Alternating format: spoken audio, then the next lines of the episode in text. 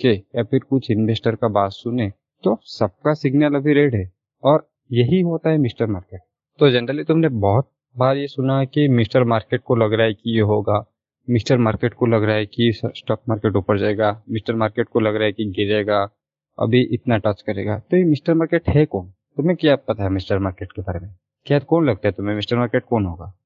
मुझे लगता है मार्केट का बिहेवियर या फिर पूरा जो टॉप इन्वेस्टर्स हैं, जो कि मार्केट का सबसे बड़ा हिस्सा रख के बैठे हैं, शायद उनका इमोशन को हम लोग मिस्टर मार्केट बोलते हैं। एग्जैक्टली exactly सही बोला तुमने। क्योंकि टॉप इन्वेस्टर के साथ साथ वो बहुत ही चालाक इन्वेस्टर इसीलिए ही वो टॉप इन्वेस्टर बने हैं। तो मिस्टर मार्केट एक्चुअली जो मार्केट के वो बहुत ही जो नॉलेजेबल या फिर चालाक या फिर इंटेलिजेंट इन्वेस्टर जो होते हैं तो उनको मिस्टर मार्केट बोला जाता है। क्योंकि अगर आपको लग रहा है कि रिलायंस अभी बढ़ेगा तो एक्चुअली दो महीने पहले उन्हें वो लगता था। तो इसीलिए उन्होंने दो महीने पहले वो खरीद लिया था।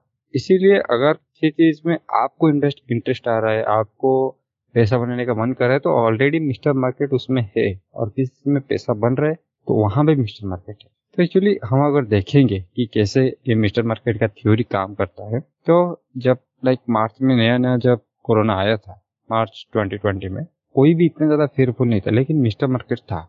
इसीलिए उसने अपना सारा शेयर बेच दिया और मार्केट धड़ाक और जब मार्केट इतना ज़्यादा नीचे आ गया, जब आधा हो गया ऑलमोस्ट मार्केट तो सबको लगा कि अभी इन्वेस्ट करने का बिल्कुल भी सही टाइम नहीं है मार्केट बहुत ज़्यादा क्रॉस कर रहा है मार्केट का सिचुएशन ठीक नहीं है, कुछ भी नहीं ओपन होने वाला है। लेकिन मिस्टर मार्केट को पता था कि गवर्नमेंट ऐसा कुछ रूल लाएगी जिसकी वजह से कंपनी फिर से रिकवर करेंगे बिज़नेस फिर से नॉर्मल पटरी पाएँगे तो मिस्टर मार्केट ने वहाँ से शेयर आधे दाम पे खरीदना शुरू किया तभी से तुम देख रहे हो कि इतना ज़्यादा स्टॉक ऊपर चला जिस भी कंपनी को लो जिस भी निफ्टी सेंसेक्स डाओ एमनेस्टैक किसी को भी ले लो सब बहुत ज़्यादा ऊपर जाए लेकिन अभी अगर तुम देखोगे इतना ज़्यादा हाई हो चुके हैं तो अभी तुम्हें क्या लग रहा है? मिस्टर मार्केट को अभी क्या लगता होगा? शायद मिस्टर मार्केट को लगता होगा कि अभी मार्केट डाउन होने वाली है।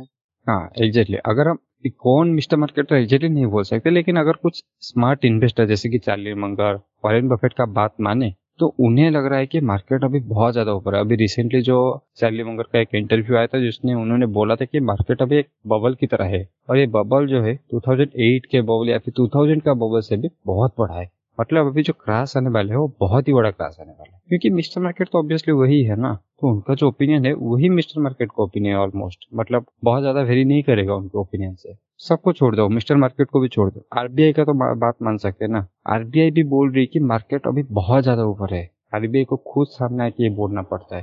क्योंकि अगर मार्केट बढ़ता है तो आरबीआई का प्रॉफिट ही प्रॉफिट है। लेकिन साइमल्टेनियसली आरबीआई को ये भी ध्यान रखना पड़ता है कि लोग जो नया नया रिटेल इन्वेस्टर आए हैं, वो इतना ज़्यादा एक्साइटेड होकर इन्वेस्ट अभी कर रहे अगर इनका क्रैश हो गया मार्केट और इनको बहुत ज़्यादा नुकसान हो गया तो ये शायद मार्केट में कभी एंट्री ही नहीं करेंगे। क्योंकि जैसे कि आपने अपने लाइक फादर या पेरेंट्स से किसी भी पेरेंट्स से सुना होगा कि स्टॉक मार्केट रिस्क क्योंकि वो एक बार क्रैश देख चुके हैं तो उनका मन बदल गया है उस चीज़ से। तो इसी चीज़ को सिक्योर करने के लिए आरबीआई ने वो स्टेटमेंट निकाला था। और अगर हम कुछ इंडिकेटर्स को भी देखें, जैसे कि प्राइस टू इंडेक्स इंडिकेटर और बहुत सारे ऐसे इंडिकेटर्स थे जिसको बफेट इंडिकेटर भी बोला जाता है तो वो एक्चुअली 70 75 के आसपास ट्रेड करता है। लेकिन अभी वो इंडिकेटर 96 पे है और वो उसका ऑल टाइम है आई थिंक 106 तो उसके बाद से पता है रोहित क्या हुआ था?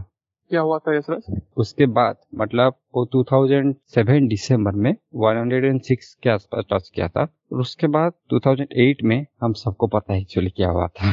तो अभी वो 96 में है तो शायद ये हो सकता है कि यहाँ से एक टर्न अराउंड हो या फिर थोड़ा ऊपर जाके फिर से मतलब 106, 102 के पास एक टर्न अराउंड हो जिसके वजह से बहुत ही उसने अगर तीस रुपया लगाया तो आज वो चालीस रुपया हो गया है। तो उसको भी अच्छा लग रहा है और ज़्यादा पैसा लगा है और ज़्यादा बाय कर रहा है। तो जितना बाय कर रहा है कोई सेल करने को है ही नहीं तो इसीलिए मार्केट नीचे नहीं आ रहा है। मार्केट ऊपर ही ऊपर चढ़ता जा रहा है। आ, और एक बात है सर जो हम लोग बोल रहे हैं कि मार्केट क्रॉस कर जाएगी अगर मार्केट क्रॉस कर जाती है ऐसा तो नहीं कि सारा जितने भी कंपनीज़ हैं जितने भी बड़े कंपनीज़ हो या छोटे कंपनीज़ है सबको ही क्रॉस कर जाएगा सबका स्टॉक बहुत नीचे गिर जाएगा। यहाँ पे मैं थोड़ा एक्चुअली अलग ओपिनियन देना चाहूँगा। अगर तुम देखोगे की जहाँ पे भी मार्केट क्रॉस हुआ है पूरा मार्केट क्रॉस होता है। ये नहीं कि स्टॉक क्रॉस करे। हाँ अगर ऐसे कुछ तीन चार कंपनी मतलब फाइव या टेन परसेंट ऐसी कंपनी होगी जो मार्केट क्रॉस के टाइम भी अच्छा परफॉर्म कर रहे हैं, लेकिन वो बहुत ही रेयर होते हैं और लाइक ऐसा कुछ स्पेसिफिक बहुत ही स्पेसिफिक रीजन होना चाहिए। अगर फिर से मार्केट क्रॉस के टाइम अगर जियो लॉन्च हो गया तो ऑब्वियसली स्टॉक प्राइस बढ़ेगा ही बढ़ेगा ना, इतना अच्छा न्यूज़ है। लेकिन